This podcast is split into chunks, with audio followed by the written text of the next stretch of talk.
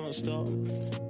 You're listening to the SportsAid Vault podcast with me, Tom Gale. The second series of the SportsAid Vault has been brought to you in association with Commonwealth Games England and the Team England Futures programme. This is our final episode of the series, and we're recording live in person for the very first time from SportsAid House at the Birmingham 2022 Commonwealth Games. SportsAid House is the base for Team England Futures in Birmingham, and we are delighted to be joined by our guests Anyika Onuora, Clare Cunningham, and Lutalo Muhammad. Track and field star Anyika is an Olympic, World, European, and Commonwealth Games medalist. She competed in the 1, 2, and 400 metres and starred in many successful 4x1 and 4x4 relay teams. She claimed bronze for Team GB at the Rio Olympics in 2016 and represented Team England at three Commonwealth Games, Melbourne, Glasgow, and the Gold Coast, returning one silver and two bronze. Anyika retired from athletics in 2019 and recently released a book called My Hidden Race. She currently sits on the Team England Athlete Advisory Group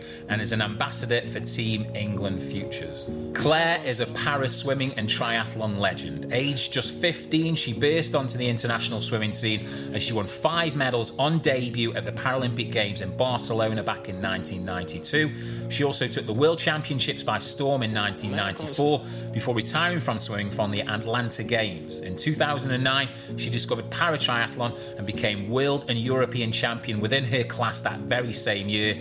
She became the first ever female para triathlete to sit on the International Triathlon Union Athletes Committee in 2012 and is now the head of athlete services at Paralympics GB. Lutalo is a two time Olympic medalist and one of the most recognised faces in Taekwondo. He won bronze at London 2012 under the spotlight of a home games and followed this up with silver in Rio. During his career, Lutalo has also won multiple European and Grand Prix medals and is a leading voice on the sport through his broadcasting commitments with the BBC. Lutalo was supported by SportsAid for three years in the build up to London and has acted as an ambassador for Team England Futures alongside Anyika and Clare. We'll be talking to all three of our guests about the atmosphere they felt around Birmingham, what it means for a young athlete to compete at their first major games, and how best to capitalise on increased exposure, both from a personal standpoint and for a less mainstream sport. Right, let's get stuck into this. Welcome, guys. and Anyika, this is a bit home from home. Previous life as an athlete, we're currently sat in the gorgeous sunshine indoors, I must admit, but we're overlooking the University of Birmingham athletics Mm-hmm. track. Were you ever tempted to bring the spikes along with you as regards to reminisce of the good old times, or is that firmly behind you now? Is this the next Absolutely chapter? not. no, everything's just in the past, and I'm happy for it to be that way. Um, but I'm really, really excited to be here because, you know, this is it's an opportunity for me to see the sport away from being an athlete. Like even being here yesterday, going to different events, everything just feels so weird, you know. Um, and I, I'm able to just watch. Yeah. So when you're in a in a multi-sports games, uh, whether it's Commonwealth or Olympics, because you're so focused on doing your event, and because track and field sits right in the middle of the the timetable, the schedule, and because of the events that I was doing, like I was either doing individual events and then a relay event, there was no time to watch and go and visit any other sport, but like to have the opportunity to see like Emily uh, Campbell win her, you know, weightlifting gold yesterday. Like this, the arena was just electric. And then um, I think Georgina Kennedy as well in the squash, so she was great. Um, and then obviously being biased, Hey? Actually able to watch the 100 meters Yeah. on the home straight in the stands was was amazing. So yeah, great opportunity all round. Clare, you've been here from day dot. So you're from day one, based here with Team England Futures. You've seen a lot of sport. How's Birmingham been treating you? It's been fantastic. The stadiums seem to be absolutely packed out. It's great to see sort of some of the more niche sports like beach volleyball getting huge crowds along. The children just loving it, all the entertainment and sort of the crowd inclusion. It's fantastic. It's just good to see families coming along to see the sports, inspiring kids, kids just loving it, and it's it's just a brilliant atmosphere. Uh, well, the whole time I've been here. The Taylor first visit to, to Brum, are you, uh, do you know this area well at all, or how have you found it? You know, it feels like my first visit because I've only ever been here for Olympic kitting out, so I've never really seen the city. But as soon as I touched down, it's been amazing. The the energy, the buzz that Clare was just talking about. It, it's um, the city's really showed up for, for these Commonwealth Games, and yeah, it's just it's been great to kind of enjoy a games and not have the pressure of competing. So I can just watch as many as much sport as possible because even when you go to a multi-sport games, when you've got a job to do, you can never fully you know, sink in and enjoy it like you uh, you can now. So yeah, it's been great. Uh, I've loved every minute of it so far. Bit of FOMO because it's probably a question you get asked a lot. Why is Taekwondo not part of the Yeah. Commonwealth Games? Yeah. You know, is it like, oh, I wish we were doing our thing here in the middle of the, in, in the Yeah, yeah, I yeah, a little bit, a little bit. Especially being where we're at now with the uh, the futures, it feels like a, a holding camp. Uh, as soon as I got here, um, the way it's all set up is very much how it used to be, kind of at Loughborough before we're about to go into the Olympic Village. So it does feel like I'm about to compete. So yeah, maybe a little bit of FOMO, but I don't miss getting kicked in the head. So that always balances it out. I'm, I'm, I'm cool not fighting for now, and yeah, I'm just enjoying watching sport. So it's all good. Clare and Yika said she's a big fan of the weightlifting. If I was asked you for yourself, uh, honestly, I know swimming and para triathlon connections, but has there been a key standout moment for you so far? Because this may date very quickly. There might be another massive moment still to come, but what stood out for you? Oh, I think I'm going to have to go with my own sport, the Okay. para triathlon. And Dave Ellis was representing England in the men's uh, PTVI para triathlon event. He had an absolute disaster in Tokyo. Um, in Rio, his category wasn't included in the Paralympic Games. He hung on in there another four years for Tokyo. He was almost unbeatable that season, and he's chain snapped. Um, so his Paralympic Games just ended um, mid race, um, and I think he was absolutely devastated. I was devastated for him. He's such a lovely guy and just a hugely talented athlete. So to see him take the gold um, last Sunday to actually get his first gold medal at a major games, it was just fantastic to see, and it felt like a bit of redemption for him. And Lutalo, obviously no taekwondo being here, not to rub it in, but then it does allow you to commit to other things, doesn't it? So there's no there's no unconscious bias as regards to leaning towards this is my thing. What what for yourself is it? What's been the big attraction for you? Um, I always lean into the combat sports a bit uh, more. So um, it gave me great pleasure seeing my friend Ashley McKenzie win gold. He's now double, double Commonwealth champion in the judo. I've been watching a lot of the boxing, and yeah, I'm a big athletics fan. I've just uh, yeah, it's great. I've just been able to enjoy everything. Sorry, this is a little bit off subject, but Clare's way too humble, by the way.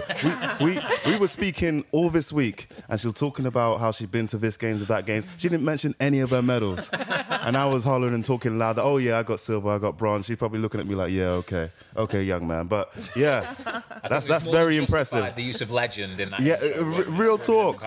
Well, uh, she's got more major medals than I've got medals, period. So that's just been on my mind since he gave that introduction. I was like, what? You didn't mention you won that much. But anyway, sorry. Yeah, I've been enjoying the games. It's been great, but Clare's too humble.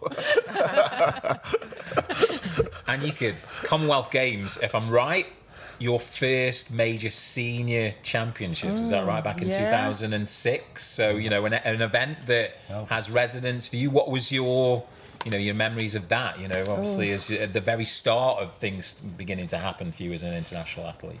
Yeah, it was. It kind of happened. Um, it happened by mistake as well. Okay, go on, please it happened tell. by mistake. So I had so the team because it was held in Australia, the team was selected in the September of 2005. So the athletes okay. preparing Yeah, yeah. could go into winter training knowing they've been selected, and I went because I was still under 23, so I was like 20, 21 at the time, and I had a late breakthrough year. Like 2005 season wasn't that good at all at under 23 champs, but then it got to August. Now my agent sent me away compete, and I was running really well. And then yeah, I was running faster and faster, getting to September. Most athletes are tired. Yeah. And back then, like 11.3, 11.2 was still a pretty decent time in the women's 100. Um, and then they told me I was selected for the relay in, at the end of September. So I was like, all right, great. Yeah, yeah, yeah. Um, go. and then trained right through. And then we got to the games in March, April. And then they said, oh, one of the girls was pulled out. So you, I had like two days. You're here. Yeah, to compete in the 100 meters. Yeah. Um, and yeah, just to step out on the track was just electrifying because it was the first event. It was the, fir- the first track event. It was the first event, and I was up against Sally Pearson. Yeah. Um, she was running the 100 meters yeah. at the time, and obviously the Aussies are just like sport mad. So, like, imagine London 2012 Stadium, course, yeah. but that magnified by like 100. It was just, yeah, it was just insane. It was just insane. But I rem- what I remember also about competing in the 100 meters is no one prepares you for um, like what it's actually like to compete with like doing the prep. So obviously you know you warm up and you know all like going out there and having fun. But because I was the first event, I had to get up at like half four. Sure. And like have breakfast at like five, five o'clock. Um, half five and then getting on the six o'clock bus to the stadium and it's pitch black and it's so cold Yeah, yeah. Um, so it's like literally you're preparing for a hair, you know, the first first day of a hair, and then you go through first, first you do your warm up first uh, call room and then the second call room. I'm not messing. Like by 10, to- 10 to 9, I was exhausted. Yeah, yeah. But then by the time I got out there on the track, I was like, wow, you know, I was just like super young and I loved every bit of it. And um, I didn't perform that well in the 100 metres, but once we got to the relay and we got that medal, like I knew this is what I wanted.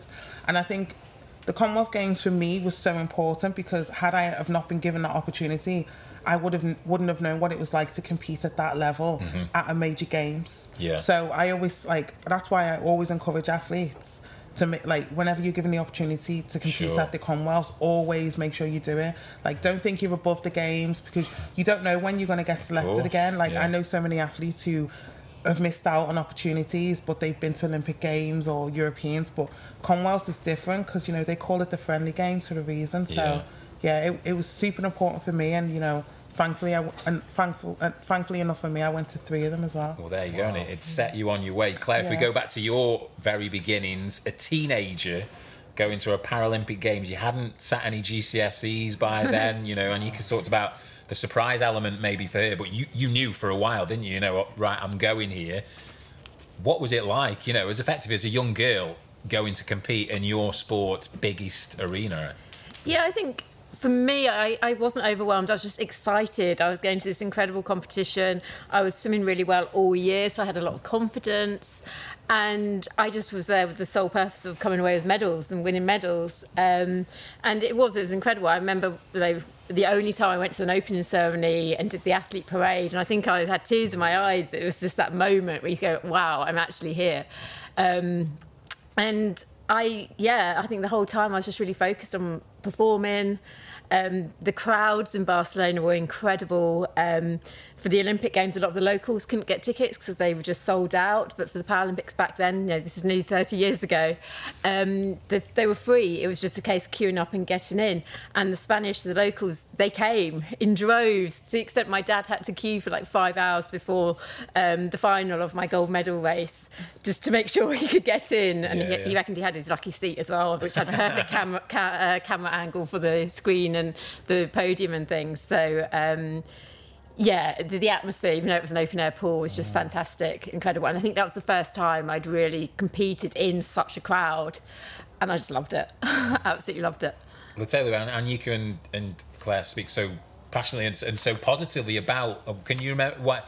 I guess what we're trying to ask here that for Team England futures, a lot of these guys and girls they're on the cusp, aren't they? Yeah. It might be four years away. We know Sportworks. They could be in Paris in what? Yeah. Almost 18 months, less than Wow. two years' time, isn't it? It is that sort of. Che- how easy or difficult was that from you from going from age groups where you perhaps got comfortable didn't you, you know as we were progressing through things and then you step up into a big multi-sport arena how how, how difficult was that a transition to manage It it is definitely a transition, but let me just touch on the Commonwealth Games quickly because I had a Commonwealth Games experience myself. Although Taekwondo's not in it, I never competed. But my parents took me to Manchester 2002. Yeah. So when I was 11, and just seeing, um, you know, feeling the atmosphere of a home games, seeing the superstars at the time, Mark Lewis, Francis, Dwain Chambers, Denise Lewis, Colin Jackson, it really impacted me. So I kind of still feel like my journey started with a Commonwealth Games because Yeah. that's what really gave me the inspiration, motivation, just being in the stadiums, seeing what it was like. Um, and obviously, then 10 years later, I was at a home games, my own home games in London. But making that transition, um, it it's difficult for me. The biggest thing was just, I think, the mental side of it, the confidence. And that just came with always uh, doing well at each level I was at. So, you know, under 16s, under 18s. And I remember stepping up into senior for the first time, really not being confident, not being sure. And when I started to win it, just, it slowly um, kind of dawned on me like, oh, wow, I'm, all the things I was visualizing, all the things that um, I was hoping I could do one day, it's now coming. So I think the biggest thing about making that transition uh, for these young athletes that hopefully we will be going into uh, Paris in 18 months is that confidence, just that self belief. And for me, a Commonwealth Games is, is the perfect kind of incubator for that. So, yeah, it's, it was the confidence, the, the the mental side of it more than for me than anything physical. Really, making that transition. Clare, does, does youth help? And obviously, very personal to your experience, but I don't want naivety and perhaps a little bit of the unknown, isn't it? You know, you know your sport, don't you? You know how to swim. You know this is what you do. Yeah. I know occasions will change, as in you could talk about protocols. It's international. It's the Olympics, Paralympics. So many more eyes and ears on it. But do you think, obviously, having those experiences as a youngster sort of sometimes just helps break you in? I guess really. I think for me, the naivety definitely helped, and just the fact I was too young to probably really appreciate the scale of what I was doing. I know definitely four years later when I went to Atlanta, it was completely different. I felt completely different. I had a lot more sort of expectation on me, that- on you had myself. a big target on your back, I guess. Yeah. I think so. It was as much as the expectation I put on myself. Uh, my lead into Atlanta wasn't as good from a performance side either. But I think know, everyone's different. So for some people, it is actually quite overwhelming. You know, Anyika spoke through about all the different call room protocols and things, and that's really different at games. And everything takes longer. You, know, you do have to get up at a silly o'clock in the morning to compete five hours later, where you wouldn't do that in um, like your own sport championships. So I think it's really important that athletes get exposed to these um, environments so that they can work out for themselves okay how did i feel about that crowd? How would i feel if i was performing in front of that? Would it be a positive or do i actually need to find some ways to kind of cope with that?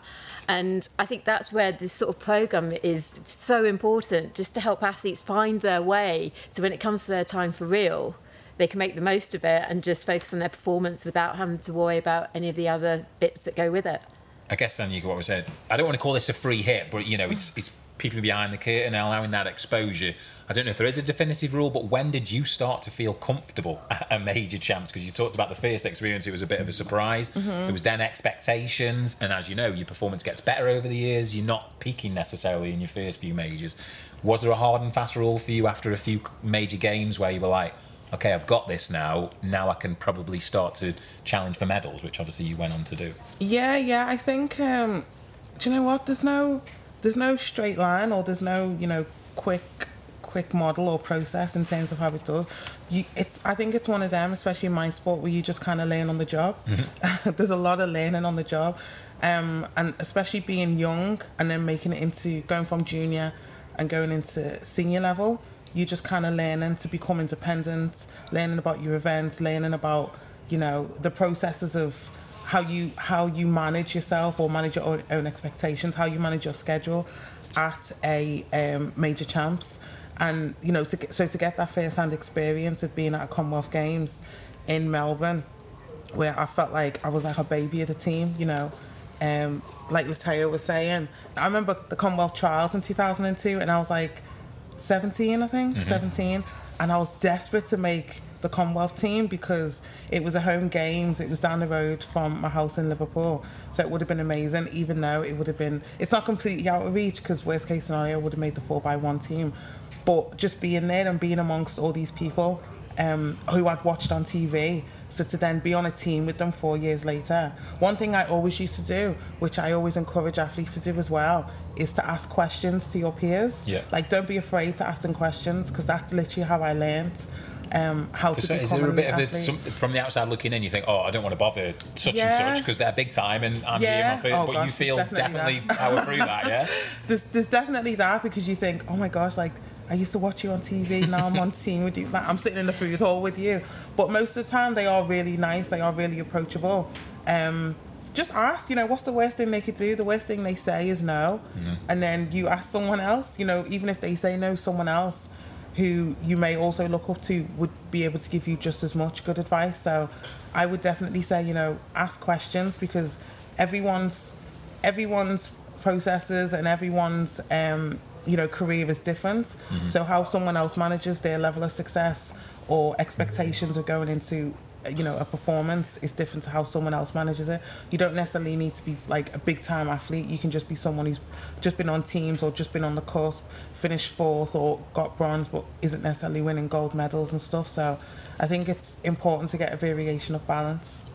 And Lutalo, the beauty of obviously multi sports is, I don't know, you tell me, do you learn from others, obviously in an Olympic arena, when you're mixing with track and field, triathlon, swim, you know, sports that have literally very sim, no similar characteristics? Do you find yourself sort of taking little bits from conversations with Team GB or other international athletes as well from other different spheres? You absolutely do. And some of my best memories from my Olympic experiences was seeing uh, those legends from other sports. Like I was very blessed to, you know, see a Kobe Bryant, a LeBron James, an Ashton Eaton, and kind of just to tag on, on what Anyika was saying there is success leaves clues. So just by watching people, even if they're not necessarily in your same sport, or if you've if you're brave enough to go and ask questions to them. I wasn't quite that brave when I first got to an Olympics, but just even just by watching them and seeing how they conduct themselves, seeing how serious they were about their craft and how passionate they were, it, it really does inspire you. So just hundred percent. If you're brave enough, ask questions. If you're if you're not so brave like I was, at least watch. You know, not in a stalker way, but just kind of just, from, uh, from just, the. Yeah, yeah, yeah. Literally, literally.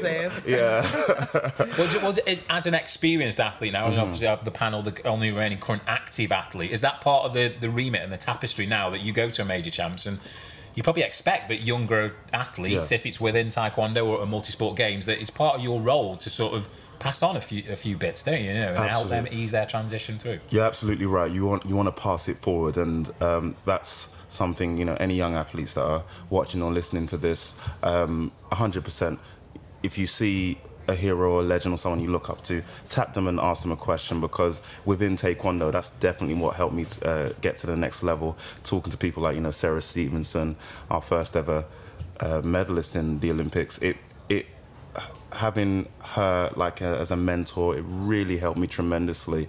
Having like that kind of big sister or big brother. So yeah, I, and certainly now that I'm in that position, it is a responsibility. I think we could all um, agree to that. Where uh, we, it's it's an honour to kind of pass it forward, and any tips and any any advice we can give to help the next generation of athletes accomplish their goals and you know feel like we did uh, getting on major podiums. It's a pleasure to do. So there we have it. Team England futures. Pester, pester. Well, no, pester's not the right word. So that. Ask questions yes. at the right time. Don't be afraid to be see your idol and say, you know, empower yourself. You know, this is your career. You know, they're investing in their futures, aren't Absolutely. they? So let's focus more on things in, in Birmingham, Clare. Then, so what? What's the athlete village? You know, someone who's been here on day seven or eight. We're not quite sure as regards to it. Just describe the when an athlete arrives at a major champs. What are they experiencing on a Team England perspective here? Yeah, so I think um, key difference with the major champs is having the athlete village is really secure. So you have to be accredited to go in. I know there's been long queues because of the COVID testing as well. I think when we did the visit the other day with the um, Team England Future group, they said the shortest period of time to going through that accreditation process was two hours. So that experience alone is really good to kind of understand.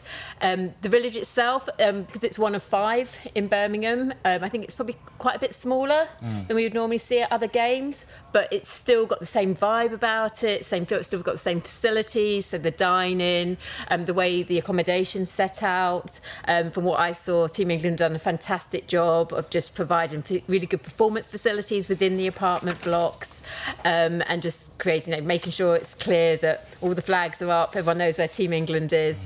And I think the key difference in Commonwealth Games is some of the smaller nations they like to make their presence known, and you get a real sense of culture of the yeah. different um, nations in the Commonwealth Games, where in sort of the Paralympics, and I'm assuming the Olympics is similar, everyone's there to do a job and they're head down and they're focused. And yeah, there'll be a little bit of chit chat and stuff, but it's a very different vibe. And so the yeah. guard's not quite as high, maybe, in the Commonwealth Games in terms of no secrecy. We're all here to compete and have a good time. I, I guess, think yeah. so. I mean, we said earlier it's sort of known as the friendly games, and that's definitely my experience when I did it in 1994, and again, sort of from what I felt in the village a few days ago very much so. Everyone's here to support each other and just, yeah, competition is fierce and everyone wants to win, but at the same time, they're here to enjoy the, sort of the atmosphere and what a special event it is.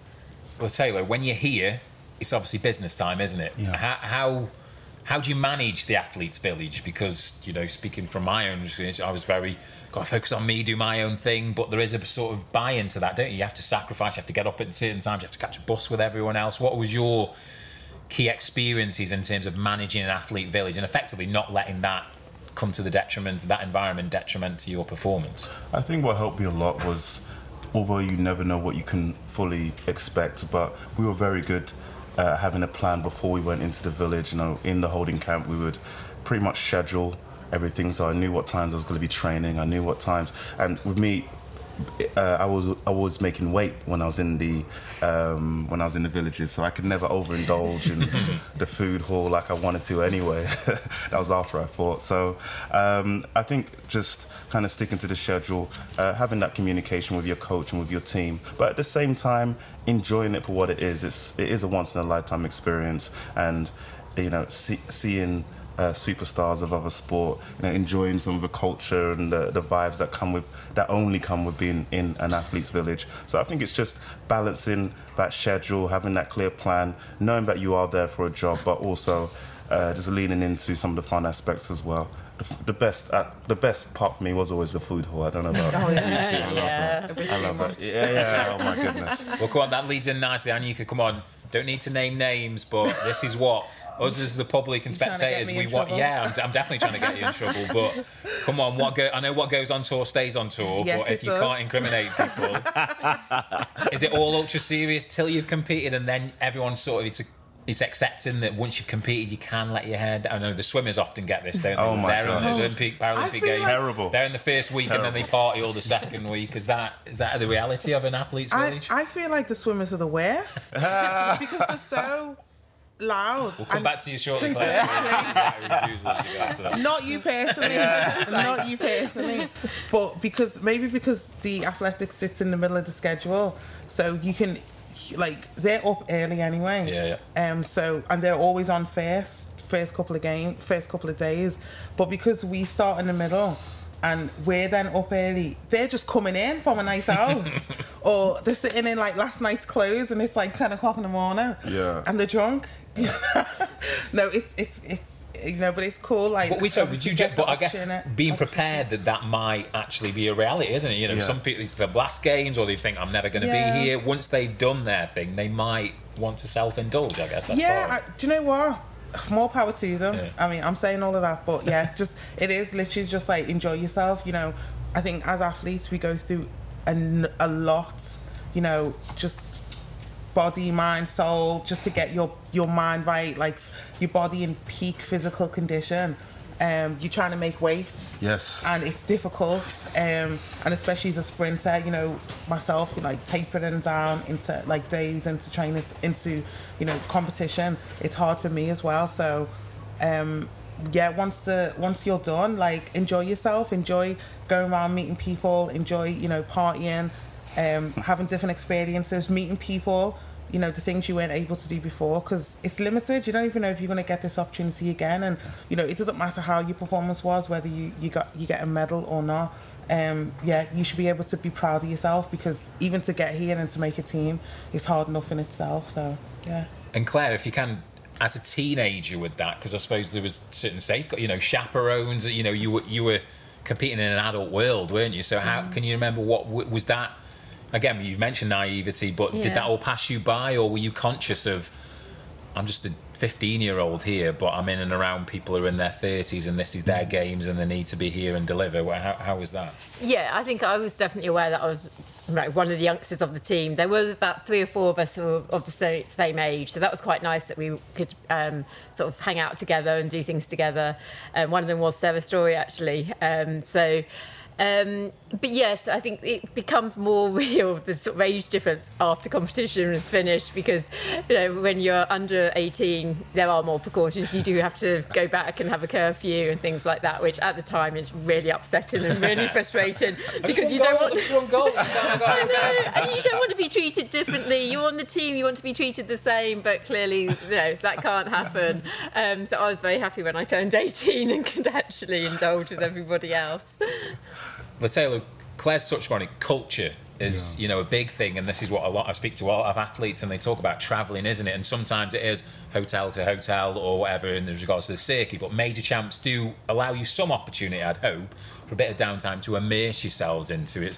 What have you found in Birmingham and how is that compared to some of your experience? Obviously Rio and home games in London about just pecking up a sense of where the games are at and getting that real feel of authenticity I think it's um, the culture vibes have been very strong in Birmingham.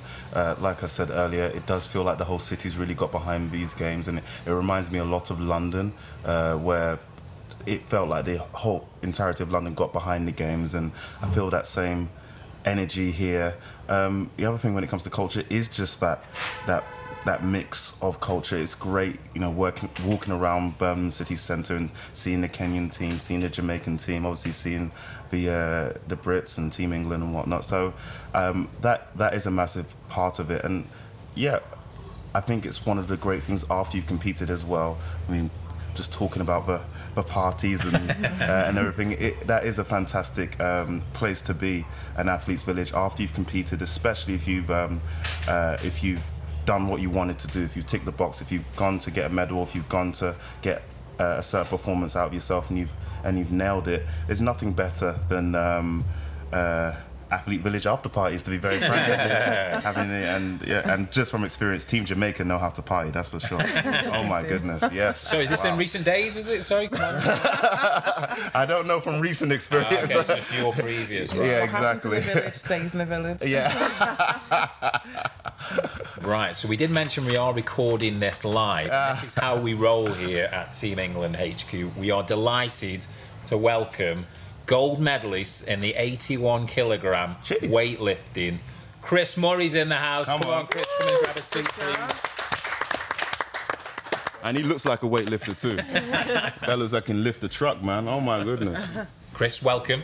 Thank you. Um, I think we're again time of recording 48 hours on, roughly. You know, two day or potentially two nights sleep. But I'm maybe going to exit that might not be the case. But how are you doing? How's it? How's it feel? Uh, yeah, I'm still on. I'm still on cloud nine. Uh, I've just been here, there, everywhere. It's been a hectic couple 48 hours, but I've I've been loving it. I've been loving life. It's the setting because we've got the glistening sun, but it's just rebounding off that no, really beautiful so gold medal, which is proudly hung around your neck. Nice. No offense, I don't think you were the favourite, were you? You weren't as a god. You know, you people didn't see you as large. I think a lot of talk about India. You know, mm. it was theirs pretty much. It's a classic case of you've been here and you've taken your opportunity. Was it, was there anything key in terms of why you were able to execute ultimate perfection on the day? Do you think? Um, do you know what? I, going into it, I knew it was going to be close. Uh, weightlifting, you only get six lifts, and the person who makes the most lifts often ends up winning. You know, and um, I had full trust in my coaching team who, who made great decisions and I just lifted whatever they put on the bar, and thanks to them, it was enough to uh, to snatch the victory from your right. The favourite, maybe the the Aussie or the uh, the Canadian, who were both very close from to taking it from me, but um, luckily we we just about got the calls right. And you, I think it's fair to say you're doing a bit of fangirling in the crowd, were you? Because you were there for the weightlifting, so you saw this man lifting and doing his thing. How was that? Yeah, unfortunately, I just missed your event. Oh, oh man. Sorry. so you heard the vibrations yeah, and stuff, I did. and that's I what did gravitated hear, you That's back exactly in. what it was. But I did see Emily yesterday. Mm and yeah just just being there in the arena like i just seen nothing like it before it was like i don't know it was like a big party just sitting in the stands and um, just seeing athletes, you know, from different countries, like everyone's actually really supportive of each other. Like, yes, obviously there's bias being English, but then when you see athletes from like the Cook Islands or mm. India or Sri Lanka, like everyone's just like, lift heavier, get that weight up. Like, you're all of that. So, yeah. Well, have you ever experienced a noise or an environment, you know, because that's the, you know, again, we've talked about we can prepare, we can prepare, people can tell you about home games, but until you're ultimately producing the performance in your life and you're getting that back from the crowd, how, how was that? Yeah, I mean, that crowd is something that I have never experienced. Um, we made we made a big effort to try and get out to some of the competitions before and just to experience what that noise was going to be like, but you you, until you step on that platform and you're there and all of those shouts are targeted towards you, you don't know what it's going to be like. And it, it was truly incredible. Talk us through those celebrations. I'm pretty sure it's easily to find on social media if you if you if you search in there. But it just looked like raw emotion again. What what was that? That you'd won the gold, or you'd surprised yourself, or you and your team had just got it spot on on the day? So at the point of my final lift, um, I think that had put me guaranteed me a medal, not the gold, because I knew there were a couple uh, guys still to come out. But for me, that was you know six out of six lifts, personal bests in both. You know, performance of a of my life, and to do it in front of that home crowd was something truly incredible. I mean, it was hard not to celebrate after every lift with the noise that they were making, but um, no, I, I came off that platform just so happy with how I'd performed that I was just so overwhelmed. I just I just went back. I, I hugged my coach, who's my the team coach, but also my personal coach at Loughborough, and and then yeah, just went went back to the back room and just broke down. It was just so overwhelming. Yeah, it was it was incredible. It's a good point Chris makes there, Taylor. Manage. We talk about home games and preparing for maybe extra pressure exposure, but in game management or in competition management of a home games, you go through rounds, don't you, as well? Mm. So going back to London 2012, how difficult was for you to not get carried away after you'd progressed through each round, you know, and, and savour and, and sort of harness that environment, the buzz that was following you, I guess? It's definitely a balance because that's the part you can't ever fully prepare yourself for. And again, kind of going back to having a plan, um, the plan actually was for me not to do any interviews uh, in between. Uh, after the matches, just kind of stay in the zone and stay focused. But I scrapped that plan pretty much straight away because when you win in front of a home crowd, and you see the microphone, you see the camera, you just have to let that energy out. Exactly, exactly. So it's kind of a contradiction. So I think kind of going in there with a plan, but also just being relaxed enough to know when you can change um, uh, that plan and just it, uh, enjoy the moment. Enjoy the moment. I have to ask though because I know weightlifting's a um, a weight making sport, just like mine was. Have you enjoyed the food hall now that you've won your gold medal? Do you know what? I've probably eaten less the last what? 48 hours than I have uh, going into that comp. I mean, it's just it's just the hectic um, last 48 hours. I've just been, like I said, here, there, everywhere. BBC, ITV, which is incredible. Podcasts, and yeah, yeah, probably, yeah, yeah, this is the most important one, obviously. But um, but no, it's just been yeah going everywhere. I've been snacking on bars and uh, you know drinks and stuff like that. But it's just been uh, I haven't really had much time. Actually funnily, I, I chipped my tooth two days out from competing, oh. and that really affected how much I could eat. Okay. Because anytime I ate something or drank something, it was really hurting. But we had the um, dentist on site fix me up straight away, and the day before I was all good to go. But I had a good 24 hours where I was like eating and drinking was just pain. I mean, I was incredibly dehydrated. My weight just dropped really? massively two days before. Oh my gosh! Well, now you've got a cool pre-games ritual. You know, you know what works for you. before everyone. Yeah. okay. Just touching upon what Chrissy said there, Clare, preparing for success. You know, is that a con? I know we, we particularly with your swimming as a young teenager, but is that something you would encourage for Team England futures regards to? Maybe at least not getting too carried away, but thinking about right, if I achieve all my goals and so all of a sudden I'm a gold medalist and BBC, ITV, TV, radio, social media, they all want a piece of you for that two, two days yeah. or depending on when it falls. Is that something you can prepare for, or would you recommend athletes to consider? I think it depends on each athlete whether you know that could actually be quite a negative for some and add to the pressure on that they put on themselves. But yeah, it is a whirlwind. There's lots of opportunities that come your way that you want to make the most of. I know when I came back from Barcelona, um, my mum before I went, it was adamant. You're going back to school the next day you you um, get home, and I think we got home on the Wednesday and been invited to various events in London the following few days. She's just like you can go back Monday. so at least she let me enjoy a few days of um, the events and things.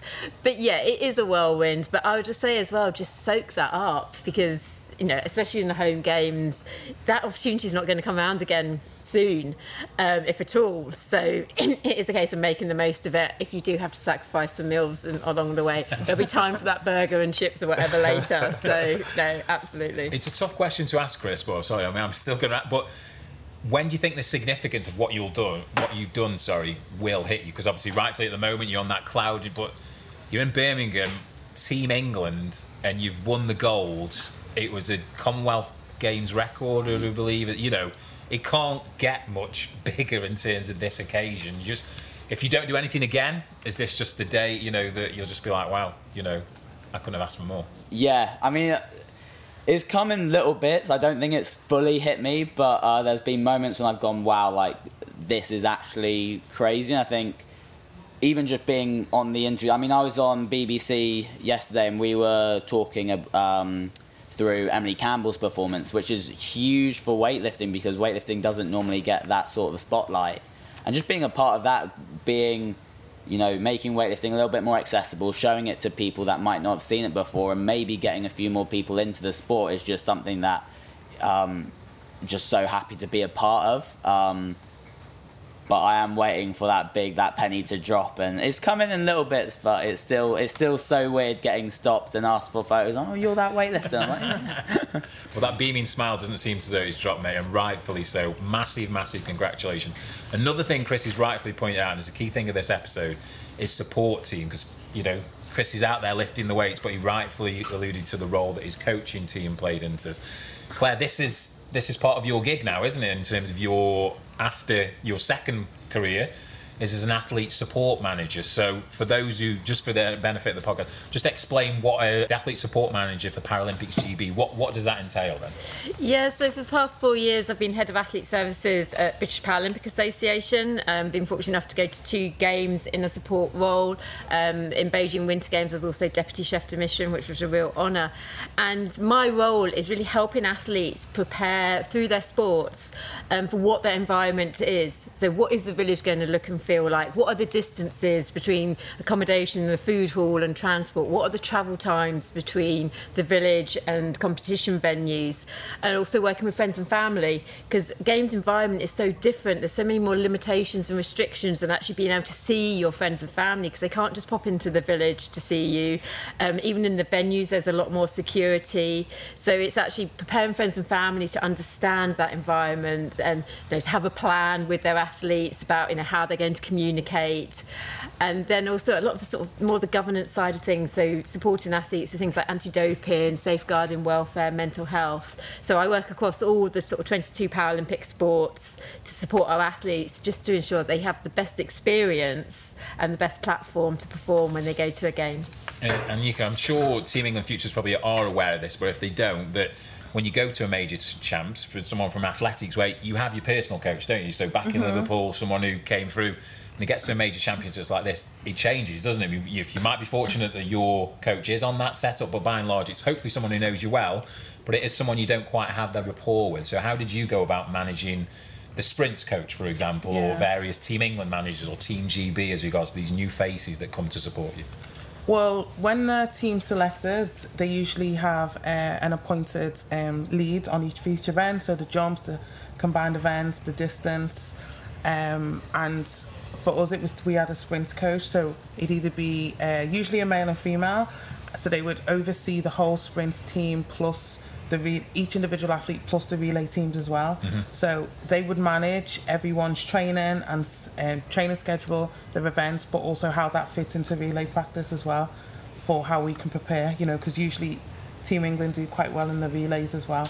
So yeah, I think um, I think it, I think Melbourne, my first one.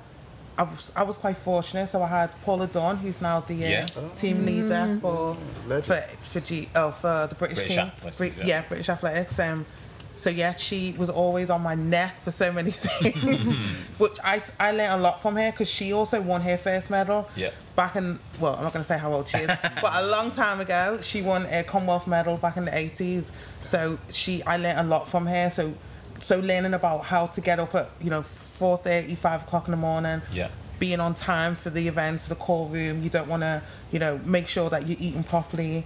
You want to be able to prepare all that. I literally learned all of that from Paula. Yeah. So if it's not Paula, it's a different coach. And you kind of get to learn a lot about them because but a lot of it is down to you and how you perform, how you prepared, because you're not going to be able to have access to your own personal coach. Mm-hmm. But because your your coach can only take you so far. Yeah. When you get into that warm up area, you should know what what you need to be what needs to be done. Like that, you should know that the back of your hand. and then when you get out on the track, like it's all systems go.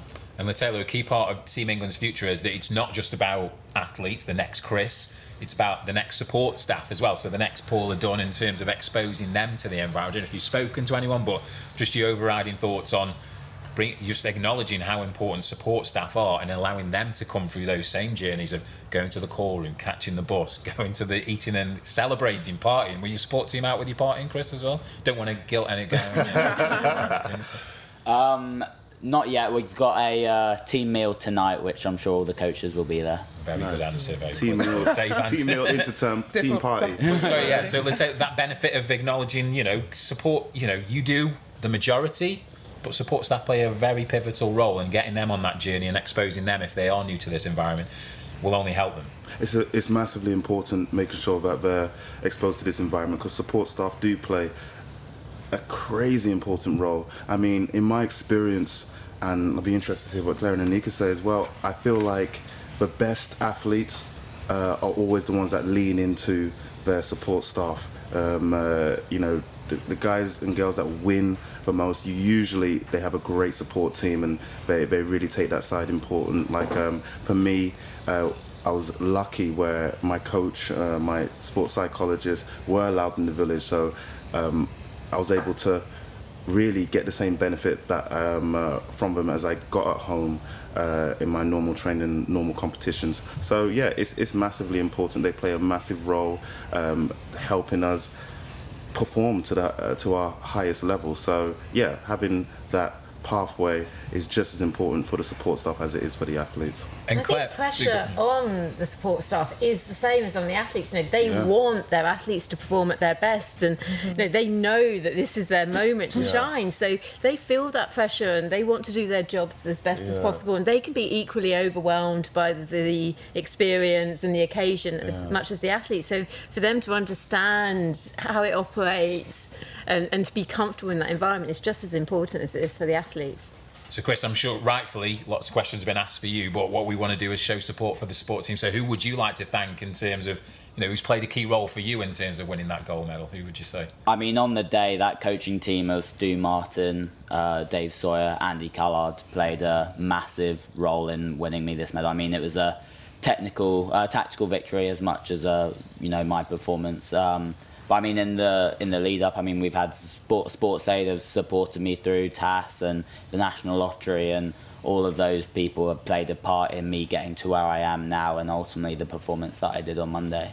Clare, from the support services background, who who was the perhaps unsung hero as regards to yours? Because I think we've probably rightfully your parents and the coach. Was there someone that you felt was, like you say, an, an unsung hero and part part of I think your my success? physio, um, my physio just kept me injury free for 18 months leading into the Rio Games, which, considering I had some pretty serious injuries before that, was just incredible. And they also, I don't know what it is about the physio bed, but you really open up and start talking to your It's physio. like Like therapy. therapy. It's like therapy It's for therapy real. on therapy. Honestly, close the door. Let's have a chat. It's crazy. Yeah, you lie on this bed and completely manipulating you, and you're just opening your heart to them.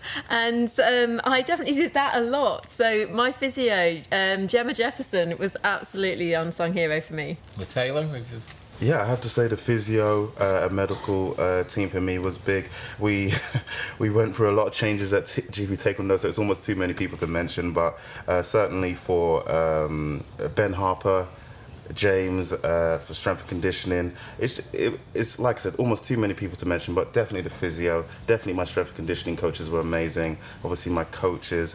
Um, it's such a massive team. Sarah uh, a sports psychologist. I leaned into her a lot because, like Anyika was saying at the beginning, there's a lot of mental pressure uh, competing at the highest level that the general public doesn't generally see. It's starting to become a bit more of an open conversation now, especially after the last Olympics in Tokyo. It became a bit a bit more open to talk about uh, that kind of thing. But that was, um, uh, yeah, the, I, I, I was blessed to have a great support staff for every single games, and uh, even though the faces changed a lot, the consistency of uh, effort was was just second to none. So I was very very grateful and very blessed to have that. And for you, Anyika, you talked about Paula Dunn, but is there anyone else you think who has just been, you know, constantly in the background there, and maybe not seen as the most glamorous role, but was helping you deliver on the day, I guess? Yeah, I would probably say. I mean, my s- I'd probably say my support staff I went through a variation of coaches, which came with a lot of physio, so my list would be extremely long. You don't want to offend anyone by No, not- of not course name not. checking But them, so- everyone's there. Everyone knows.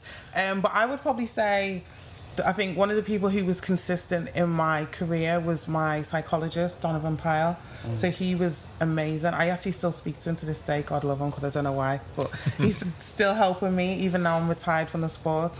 Um, and he was so key in just seeing how my mind works and you know when I'm going through any type of stress or anxiety or I'd always overthink a performance he was just always there and he'd give me like little cues on how to manage my race manage the expectations but also go out there and perform and then I'd probably say my biggest one who were definitely unsung heroes but always shouted the loudest was my family Yes. so they were always key and so pivotal. Um, because I come from a big family anyway, and as you know, a sporting family. So again, it's expectations because my brother played football, Yeah. my other brother played basketball. I was like the golden child. You said it. I did. so um, yeah, but they were always so so supportive. Like it didn't matter where I was racing, whether I was racing in the UK at like British trials or whether I was competing abroad. They would literally always support me or be like, "Kid, do you need anything? Like we're always here." You know, it doesn't matter how the performance went. They were always front and center in making sure that you know I got the best out of my career. So yeah, I couldn't have done it without them. Okay. Bounce back ability, that's what I've got written down on my sheet. I think it's par for the course, isn't it? Not everyone's going to have an experience like Chris, you know, standing at home games, top of the rostrum. People can come in with big expectations, and unfortunately, Taylor, they might be going home bitterly disappointed for a variety of reasons, underperforming, things beyond their control. You obviously, Rio, Yes. you know, you wanted the gold, Absolutely. denied in the closing seconds. The last And- second. yeah. No, keep it real. keep it real. One Last second remaining, Yeah. that gold was taken away from you. You are you you know you didn't walk away from the sport. You still want to succeed in the sport.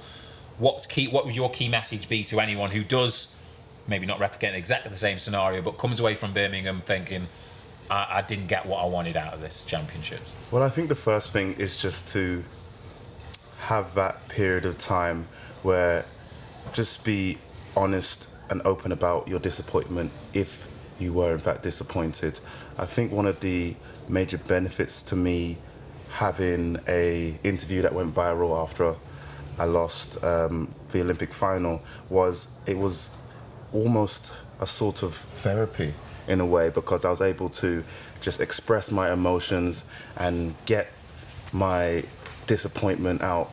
Or actually not even disappointment my devastation out. It's when you train your entire life and you have the dream from a little boy i mean i i had uh, very crudely draw, drawn pictures with crayons with olympic rings and me on top of a, a podium. And actually me and my dad planned out 2016 because we knew that's when I'd be um, first starting my athletic peak. So even though I was I was blessed and I got the opportunity to compete at home in London, 2016 was always the goal. That's when I was going to win gold. So literally, it felt like a lifetime of family expectation, personal expectation, and desire and drive to win gold at the 2016 Olympics and to have it snatched away from you, literally with a millisecond to go.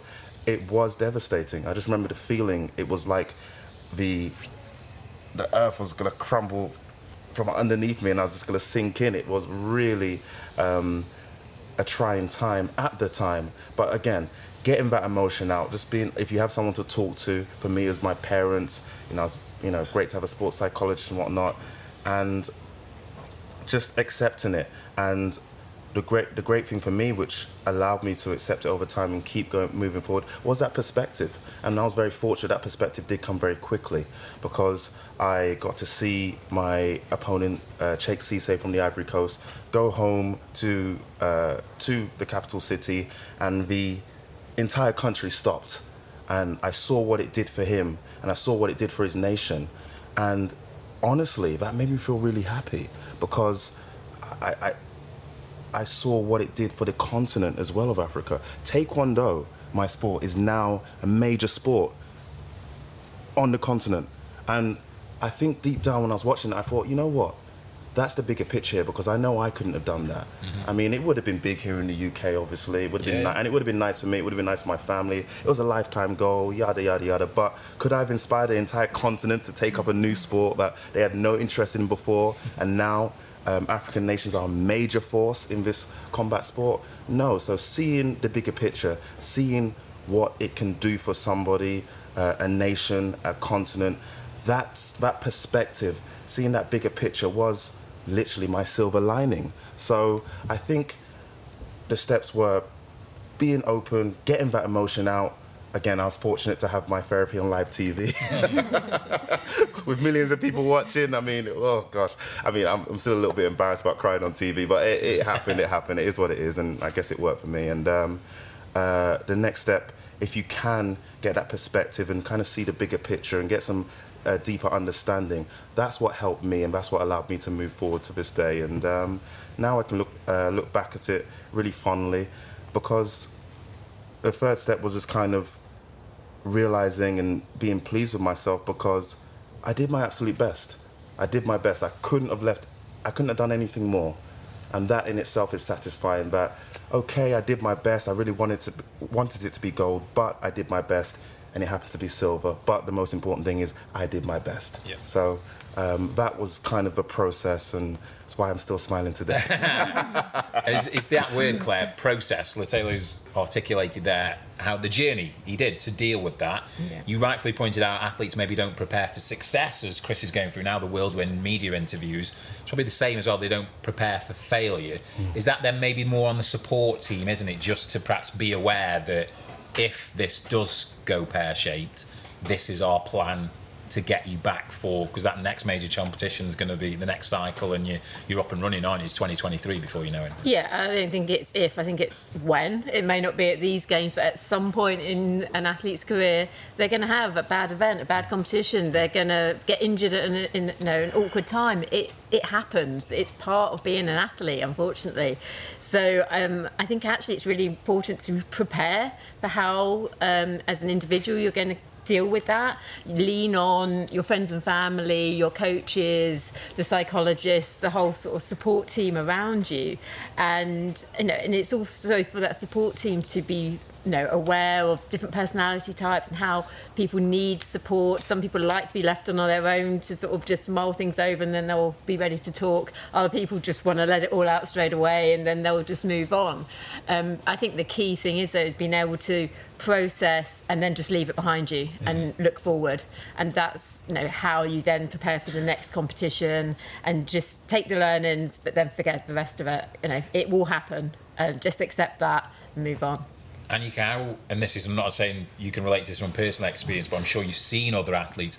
What's an athlete's village like that environment when you've not done well and you are seeing mm. again not to point not that Chris is wrong to the athletes walking around with the medals and you're maybe just like get me out of here. I don't know if that is an experience Oh, where you've seen others. yeah so well how, how do you do that? How, how do you get through those remaining few days of the back end of a championship? Um, well, for for me, I was quite fortunate because even if I underperformed in my individual, I always had the Yeah, the relay relays, to look yeah. forward to. But then, last the last Commonwealth Games we had in Gold Coast, I didn't get an individual medal, and I also we finished fourth in the relay, so it was just missing out. But I was also um, in a place in my career where I'd already pretty much achieved everything. It was just about capping off, you know, a, a great championship. Plus, I knew it was my last one, but the expectation was also a little bit higher because I was co-captain of the team as yeah. well. But I also enjoyed it, you know. Um, but honestly, just it's all like have your moments of like disappointment and feeling hurt or sad, but also be happy for other people. So I would I would generally be happy for you and you know you know em- embrace this moment because you don't know when you're going to get it again. There's no there's no rule book to say oh yeah you're going to win it again in the next four years and I hope you do because we'll all be watching. Absolutely. Um, but you know you, you don't know when you're going to get that opportunity. Um, like I think when I competed in every every Olympics, for example, I went to three Olympics, so Beijing, London, and Rio. Beijing, I didn't do that. I didn't even step foot on the track. I went as relay. I didn't get selected. And then 2012, um, what happened? Oh, I bombed out in the 100 and 200. Going through a lot personally. My father passed away um, six months prior. So that was personally hard for me to deal with. And again, competing in the home games, Yeah. expectation. But then I knew I didn't want to quit the sport because it was so easy for me to do. So the next four years was just dedicated towards Rio. And even that journey to Rio, there was a lot of highs, but there was extreme lows as well. But then to have that moment, stand on the podium, and we won our medals on the same day. Yes, we did. I remember that. Yes. A little bit of bling. Come on. so yeah, being again being happy for myself and the team because of what I went through, but also being happy for your teammates as well. Like to see that video and everyone's like, "Lutalo went viral," and I'm like, "What? He did?" um, but again, just like just basking in it in his happiness and being happy for the rest of the team that did well. And it was the same for the Commonwealth Games. You know, there's going to be athletes who are going to be disappointed.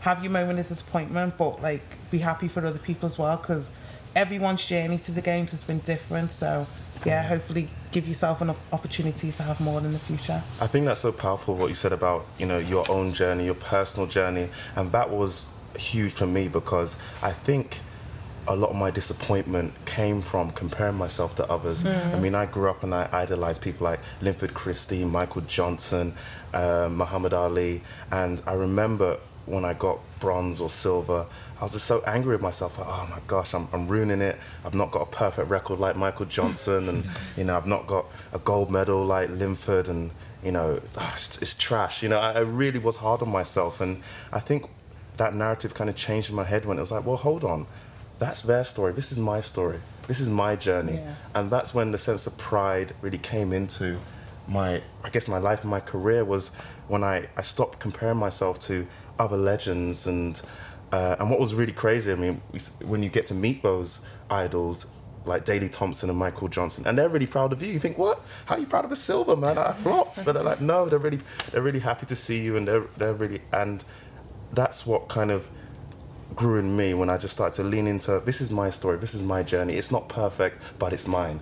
And that's when I really started to appreciate and have gratitude for what um, I did. So anyway, I just want to say No, that no. when you're talking about your journey, that, that was really powerful to me. Chris, you've talked about the media attention. How much do you feel now? I don't know if there was something you were prepared for. Like, I guess you've been adopted now as an ambassador for weightlifting, aren't you? Because you're you're the best. You're you're the you're the poster boy for weightlifting now. Is that something you ever thought about? And then equally so, how you like the thought of I don't know in 20 years' time, someone saying I saw Chris Murray in Birmingham smashing it, and then I went down to my local gym or whatever, and the journey started. You know, talk us through that responsibility of as I don't want to use the word minority sport. You know, not as mainstream. We get our moment in these in these major games as well, and it's important to capitalise on that to showcase the sport you love. Mm, no, definitely. I, I love, I love to be an ambassador and a, and a good role model. I think Emily Campbell has put such a good step forward and has been such an amazing spokesperson already after the silver medal at, at Tokyo, and we've seen such an increase in weightlifting participation already, and to keep that going after the, our success, the team success in um, Birmingham is really exciting to see what the future holds for English and British weightlifting. Um, I mean, weightlifting, I truly believe, is a sport for everyone. It's a weight category sport and, you know, minimal cost as well. You know, you just need a, a bar and some weights, which lots of local gyms and lots of clubs do have. So I recommend if it is something that anyone listening or anyone um, wants to take part in, it, it, truly is for everyone from the smallest 49 or 55 kilo male or um, female to you know those those big girls and guys who, who want to get active and, and and find a sport that they're truly passionate about. And Clare, for those para athletes that are here at the games as well, this is the games with the most amount of para athlete medals as well. Do you feel? Do you feel? I don't know. Age is obviously comes into this, but is there a bit of a responsibility to maybe if you've had that golden moment to sort of really embrace it and showcase your sport and who you are as an individual? Because you know the whole see it and you can be it angle of it. Yeah, absolutely. And you know, this is a fantastic opportunity for para athletes, um, those who are lucky enough to have events here, to be able to showcase para sport, their particular sports, their particular disabilities as well. And, you know, we've seen Maisie Summers Newton won gold in the pool the other night. She talked in the interview beforehand about how she was inspired by Ellie Simmonds, who was interviewing her. And now Maisie's going to be inspiring future generations of women who may be short stature, who maybe love swimming, and that they can become swimmers as well, and you know, hopefully see some success from that.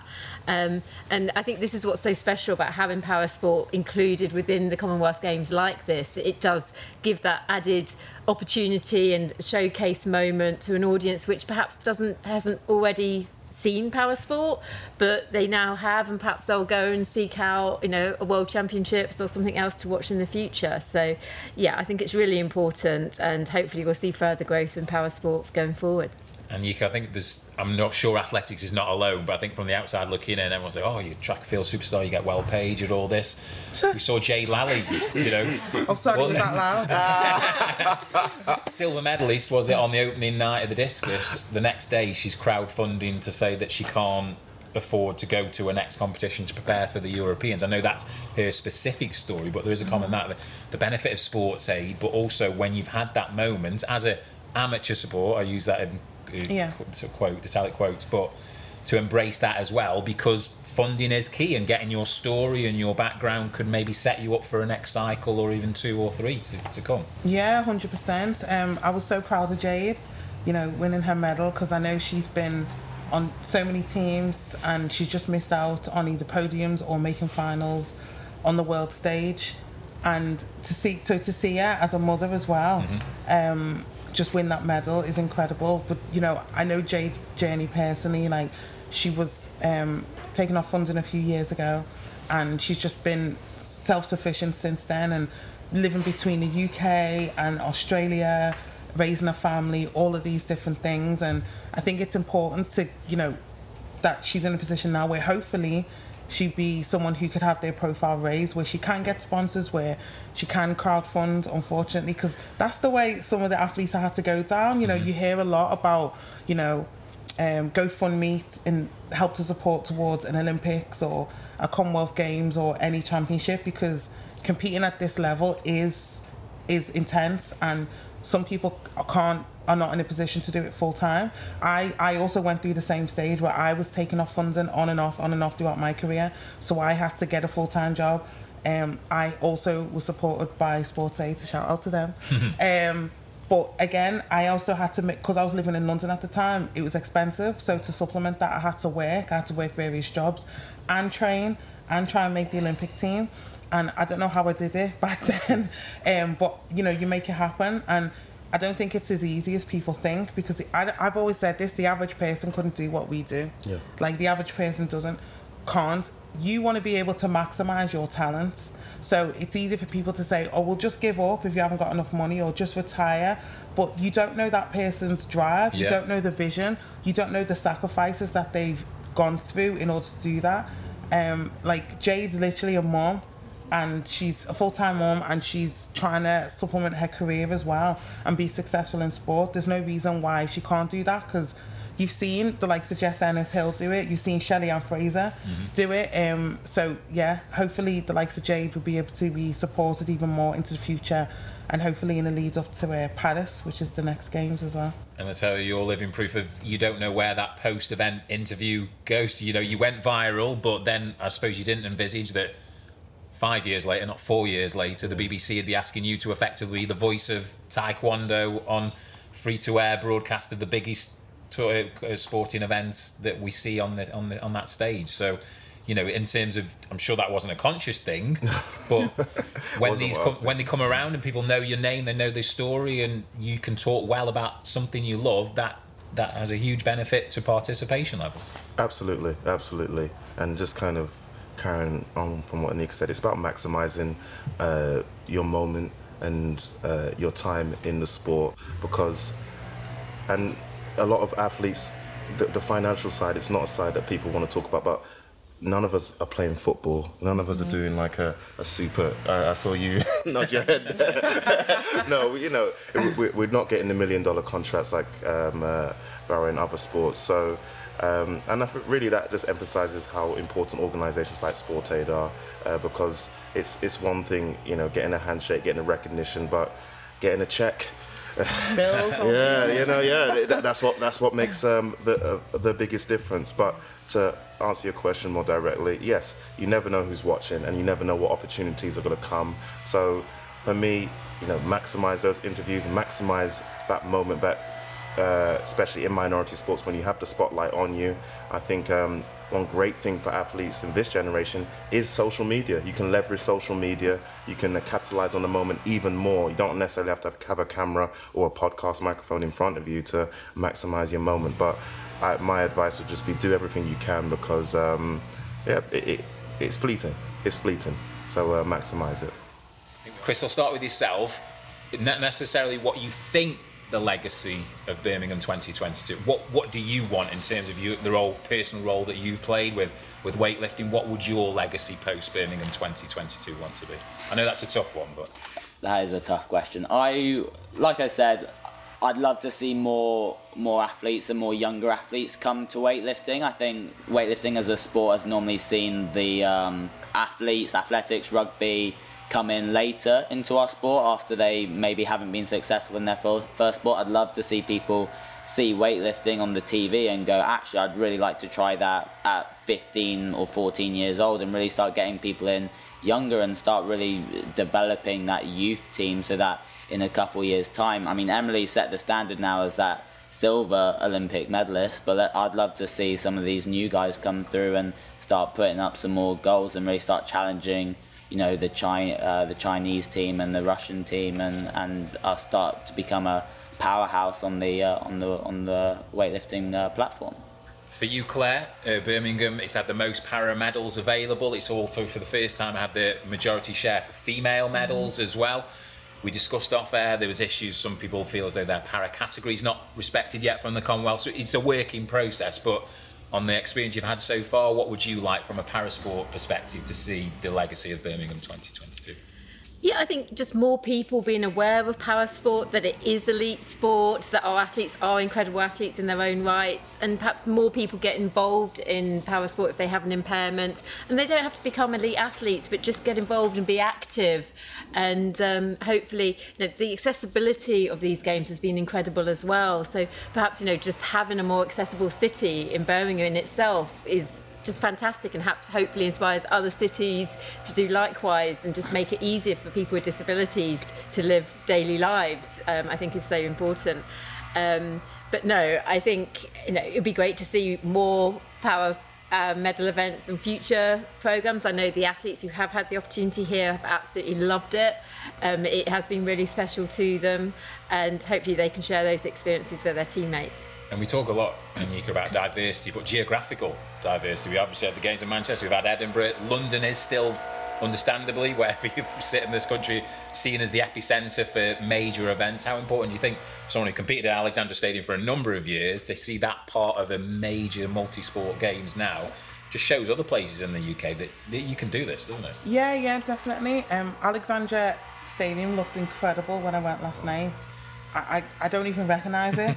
I, was, I was saying to one of the guys, I felt like I was walking into a Beyonce concert because not literally, but kind of because you walk like you've got the outside and you've got like you know loads of stalls and stuff, and it's very cultured, like multicultural, obviously to emphasise the culture in Birmingham. Um, and then you're walking in there, and it's just like wow, it's just incredible. And I saw Jess Ennis last night as well, and she was like, "Yeah, I, I missed my opportunity. I really wanted to compete. Like, look at the crowd, and I was like, girl, not me. Like, not me. Like, I'm good. I, like, I, I loved. I, I just loved watching the athletes and allowing them to have their moments. You know, from a spectator side. But you know, I think as Brits, I think we do, we do such a fantastic job of holding like events, like major major events. Um, you know, we've had 2012, we've had 2002, we've had Glasgow. Liverpool almost won the bid for this as Yeah, well. yeah. Uh, we were so close, but you know, Birmingham have done such a fantastic job of holding it. So I think it's important that we, other cities around the UK, are given the opportunity because there's so many facilities. There really are. Uh, I'm also hearing that Birmingham may host the next European Championships to make use of the Alexander Stadium as well. Yeah. So it's used for other other sporting, you know, championships in the future. Because I mean, you don't want to leave somewhere like that sitting empty. Mm-hmm. And Birmingham have, have proved that you know they do a fantastic job of holding it. So yeah, I think it's important that you know other cities in the UK are given the opportunity. So I'd love to see a lot more.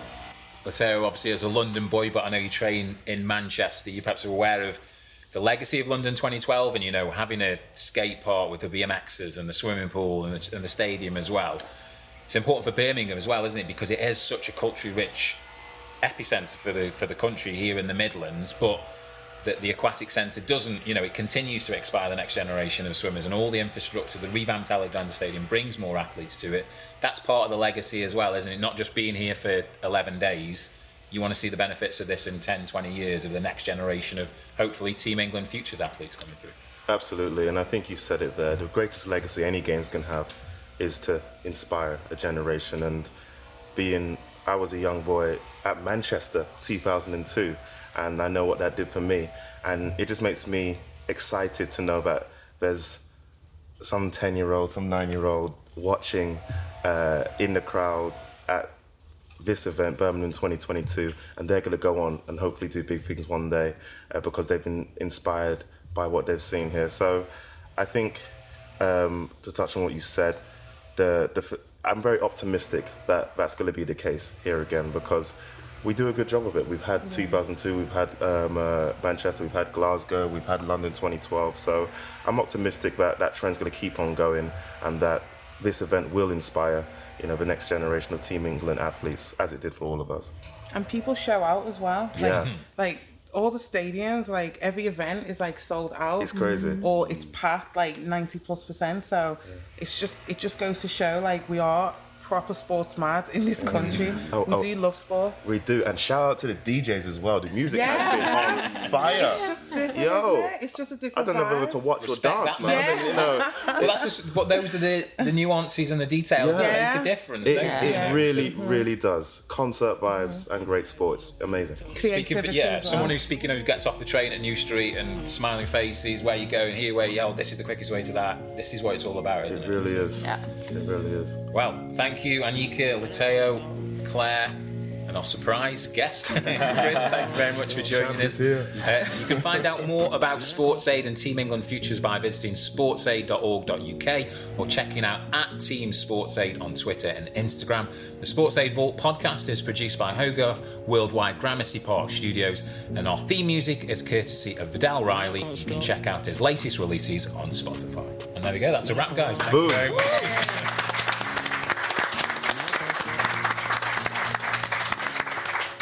That was great. Thank you very much. I loved it. Thank you for letting loved it. last minute. Yeah. Could have gone for another hour, to be honest. I was just getting warm. It was getting warm here. Yeah, yeah, yeah. or maybe that was the sun, actually.